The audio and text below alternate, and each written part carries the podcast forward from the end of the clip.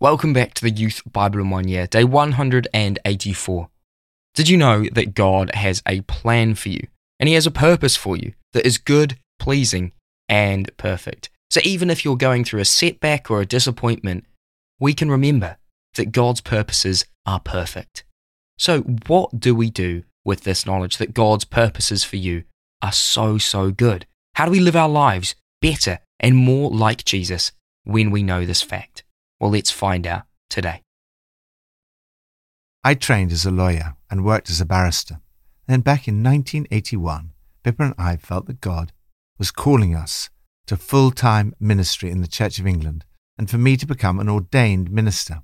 We also felt that we should do our training in Durham, starting in September 1982. I was at the top of the waiting list for the Theological College at Durham University. I was told it was almost certain someone would drop out, and I was virtually guaranteed a place.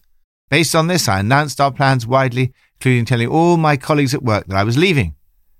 Just before I was due to start, we received news that exceptionally, no one had dropped out that year, and it would not be possible for us to go. We tried everything to persuade them to change their minds. We desperately tried to find another theological college that would accept us. We prayed and pushed as hard as we could, but to no avail. The door was firmly shut. The following year was extremely difficult. I was given very little work by my workplace as people knew that I was leaving and they had no incentive to build my career. It was a huge disappointment and mystifying at the time. In the end, Pippa and I went to Oxford to study the following year, and I eventually started as an assistant pastor at HTB in 1986. With hindsight, had we got the place at Durham, the timing would have meant that a job at HTB would have been out of the question, and we would not be doing what we're doing today. I'm so thankful to God that he blocked our plans and strategically ordered our steps. If you're going through a setback or disappointment, remember that his purposes for you are good, pleasing, and perfect. Nothing happens without God's permission. God is in control, and in everything, he is working for good. From Proverbs 16 In your heart, you may plan your course, but the Lord determines your steps. God orders your steps through human plans. It is right to plan. However, we need to do it with the necessary humility, recognizing that our plans will only succeed if it is the Lord's will. The writer of Proverbs says, In your heart you may plan your course, but the Lord determines your steps. Sometimes we align our plans with God's purposes. At other times, certainly in my experience, God overrules our plans. We should always bear in mind that we may have got it wrong and that ultimately, thankfully, it is the Lord who determines our steps. God often works out his purposes through good leadership. Good leaders motivate others. They do not base their decisions simply on what is popular. Sound leadership has a moral foundation. They cultivate an environment of transparency. Good leaders cultivate honest speech. They love advisers who tell them the truth. They invigorate lives. They are like spring rain and sunshine. Thank you, Lord, that although I make plans in my heart, ultimately you determine my steps. New Testament from Acts 22 and 23. The crowd listened to Paul until he said this. Then they raised their voices and shouted, Rid the earth of him! He's not fit to live! The commander directed that he be flogged and interrogated in order to find out why the people were shouting at him like this. As they stretched him out to flog him, Paul said to the centurion standing there, Is it legal for you to flog a Roman citizen who hasn't even been found guilty? When the centurion heard this, he went to the commander and reported it. What are you going to do? he asked. This man is a Roman citizen. Those who were about to interrogate him withdrew immediately. The commander himself was alarmed when he realized that he had put Paul, a Roman citizen, in chains. The commander wanted to find out exactly why Paul was being accused by the Jews. So the next day he released him and ordered the chief priests and all the members of the Sanhedrin to assemble. Then he brought Paul and set him before them. Paul looked straight at the Sanhedrin and said, My brothers, I have fulfilled my duty to God in all good conscience to this day. Then Paul, knowing that some of them were Sadducees and the others Pharisees, called out in the Sanhedrin, My brothers, I am a Pharisee, descended from Pharisees. I stand on trial because of the hope of the resurrection of the dead. When he said this, a dispute broke out between the Pharisees and the Sadducees, and the assembly was divided. The Sadducees say that there is no resurrection, and that there are neither angels nor spirits, but the Pharisees believe all these things. The following night, the Lord stood near Paul and said, Take courage, as you have testified about me in Jerusalem, so you must also testify in Rome. God orders your steps in spite of human opposition. Are you worried about your future? Are you facing difficulties and opposition or in a time of crisis? Are there plans against you? There are a number of competing plans in this story. How do these interact with God's purposes? First, the crowd. The crowd plan to rid the earth of Paul.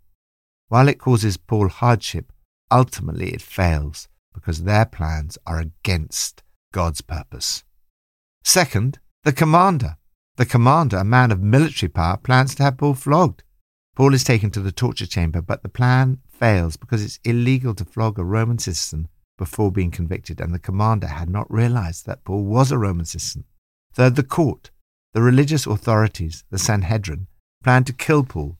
Paul is taken to court and placed in the dock. He points out his innocence. Ananias ordered those standing near Paul to strike him on the mouth. Paul's response is, God will strike you, you whitewashed wall. Then Paul manages to divide the tribunal, which consists of the Pharisees who believe in the resurrection of the dead and Sadducees who did not. Paul decides to exploit their antagonism. Paul says, in effect, Look, the reason I am on trial is that I am a Pharisee and believe in the resurrection of the dead. Fourth, the crises. In the midst of all this, Paul seeks to align his plans with God's plans. He was guided by God. He resolved in the Spirit to go to Jerusalem and then to Rome. However, in spite of this, he hit crisis after crisis. Paul must have wondered whether he had missed out on God's purposes. But in the middle of this crisis, the Lord stood near Paul and said, Take courage. As you have testified about me in Jerusalem, so you must also testify in Rome.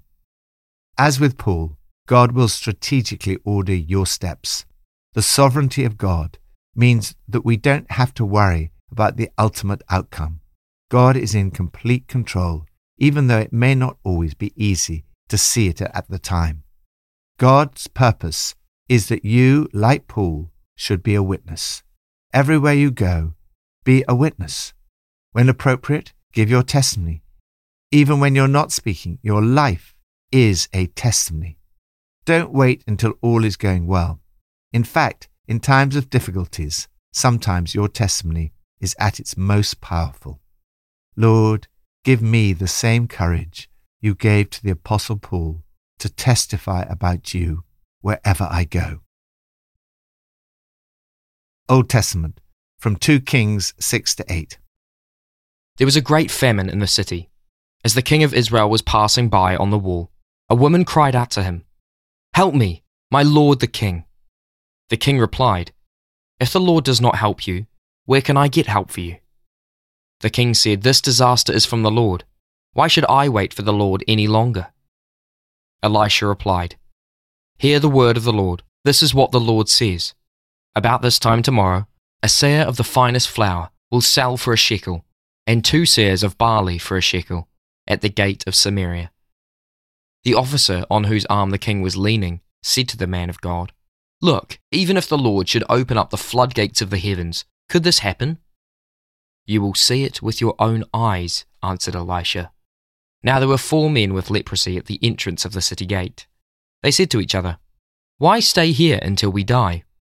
Let's go over to the camp of the Arameans and surrender. If they spare us, we live. If they kill us, then we die. At dusk they got up and went to the camp of the Arameans.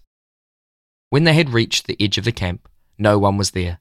For the Lord had caused the Arameans to hear the sound of chariots and horses and a great army, so that they said to one another, Look, The king of Israel has hired the Hittite and Egyptian kings to attack us. So they got up and fled in the dusk and abandoned their tents and their horses and donkeys. They left the camp as it was and ran for their lives. The men who had leprosy reached the edge of the camp, entered one of the tents, and ate and drank. Then they took silver, gold, and clothes, and went off and hid them. They returned and entered another tent, and took some things from it, and hid them also. Then they said to each other, What we're doing is not right. This is a day of good news, and we're keeping it to ourselves. If we wait until daylight, punishment will overtake us. Let's go at once and report this to the royal palace. Then the people went out and plundered the camp of the Arameans. So a seah of the finest flour sold for a shekel, and two seahs of barley sold for a shekel, as the Lord had said. It happened as the man of God had said to the king. God orders your steps through human agents. God often works out his purposes through human agency. The suffering of the people of Samaria was almost unbearable. Famine, high inflation, food prices soaring astronomically, and even cannibalism resulting. The king of Israel made a pathetic excuse for not helping the woman who cried to him. Help me, my lord the king. He replied, If the Lord does not help you, where can I get help for you? This is the wrong reaction the sovereignty of God and His plans is not meant to be an excuse for human inaction. God works through human agents. When you see needs, you are called to be God's hands, responding to those needs. This is what Elisha did. God used Elisha. He prophesied, Listen, God's word, the famine's over. This time tomorrow, food will be plentiful. God used four men with leprosy who discovered where this plentiful food was. As they ate and drank, they said to each other, We're not doing right. For this is a day of good news and we're keeping it to ourselves. Food prices dropped overnight.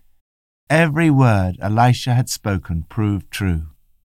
The world produces enough food for everyone, yet one in eight people on this planet are living with the pain of hunger. If we simply feed ourselves, we're not doing right. We must do everything we can to bring an end to extreme poverty in our generation. This is also a wonderful illustration of our motive for telling others the good news about Jesus. These starving people came across a mountain of food. They realized that God had delivered them from their enemies. They could have kept the good news to themselves, but that would have been utterly selfish. Yet they were tempted to do so. We have far better news than they had the good news of Jesus and the gospel. Do not keep it to yourself. You are the human agent responsible for carrying out God's plans. Similarly, the people in the city could have just stayed there in their lost condition, refusing to believe the good news. Indeed, at first, the king does not respond very positively. He suspects a trap.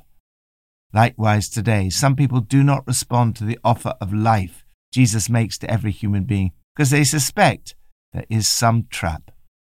Not only does God work out his purposes through human agents, he sometimes reveals these plans to his prophets. Elisha prophesied at a time of famine that within 24 hours food would be in ample supply. It seemed totally unbelievable at the time, but God rescued his people. Elisha's prophecy came true. As the Lord had said, God also revealed to Elisha what was about to happen to the king. Lord, thank you that you have good plans for my life, and your purposes will ultimately prevail. Help us to be a blessing to the world, feeding the hungry and bringing the good news of Jesus to a world that desperately needs physical and spiritual food. Pippa adds In 2 Kings chapters 6 and 7, we see how God uses the most despised people, in this case four men with leprosy, to discover the abandoned Aramean camp and to bring the good news of Israel's liberation. What fun they must have had stuffing their starving bodies with delicious food and covering their disfigured bodies with beautiful clothes. In God's kingdom, the last shall be first. Let's pray. Lord, thank you that you have a plan for me. Help me to trust in this plan. Help me to do your will in this life. Help me to trust in you always. In your holy name, amen.